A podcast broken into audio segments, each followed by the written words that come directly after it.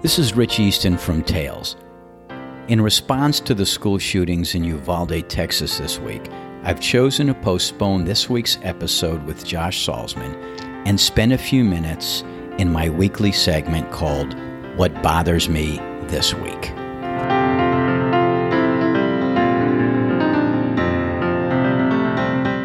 I enjoy the rights and freedoms afforded to me by the Constitution and the Bill of Rights like the freedom of press, freedom of speech, freedom of religion, and the right to petition the government.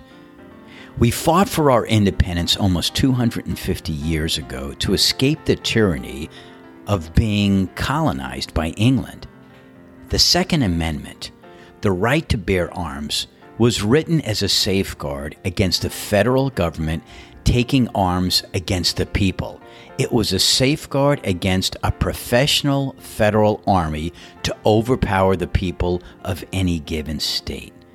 It allowed for a militia to form to protect the citizens of any state against a federalist army.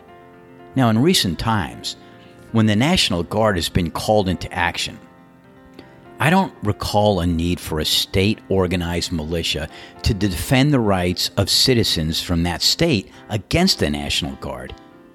Now, there, there was this insurrection in January 2021, but that wasn't to defend itself against a federal army.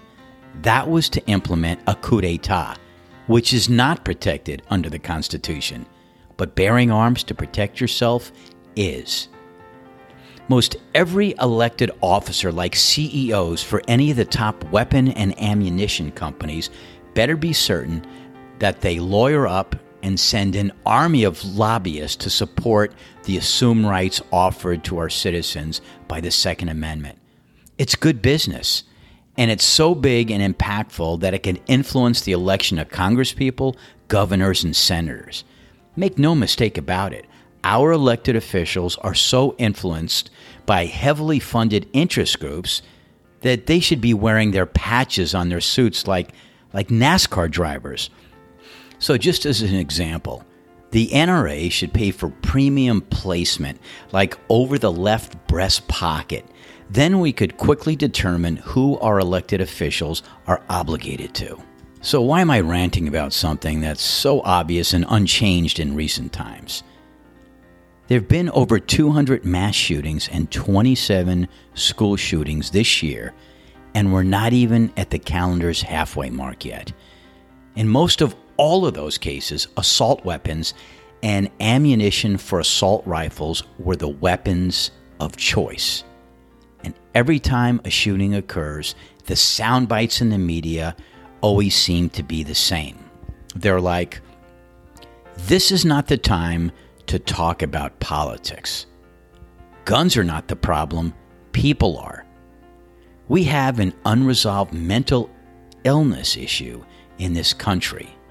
The advances in technology have afforded cowardly, cowardly bullies to hide behind their devices while shaming people into horrible acts of violence to themselves or others on social media. Now, maybe all of these are true, and the fact that bullied or mentally incompetent individuals have rights afforded to them by the Constitution that give them the freedom to acquire weapons of mass destruction at the age of 18 so they can exact their revenge.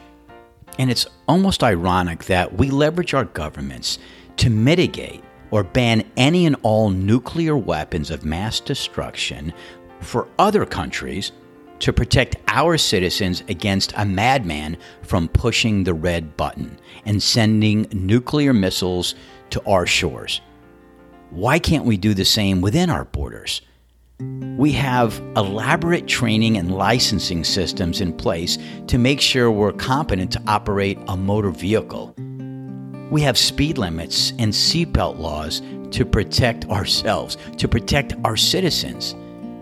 I mean, it took me forever to change my driver's license, car license plates, and registration every time I moved across state lines.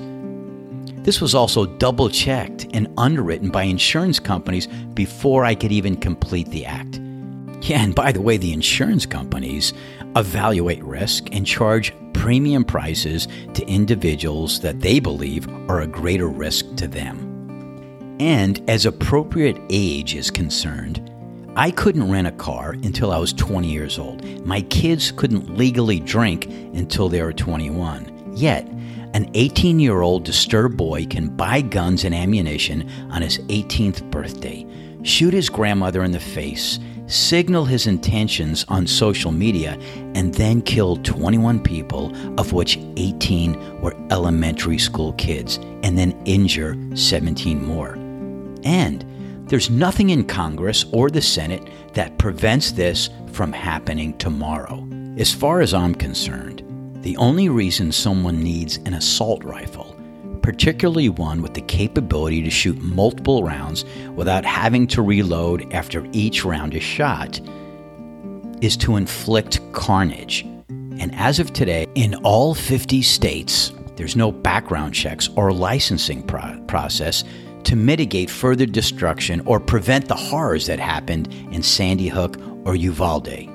And if your senator, congressperson, or governor states that, hey, this is not the time for politics, and then sends their hopes and prayers without a plan to stop this loophole in the Constitution, you can be assured that their supporters and their families have all been at arm's length of the horrors of mass shootings. Otherwise, they'd be hard at work trying to change the laws.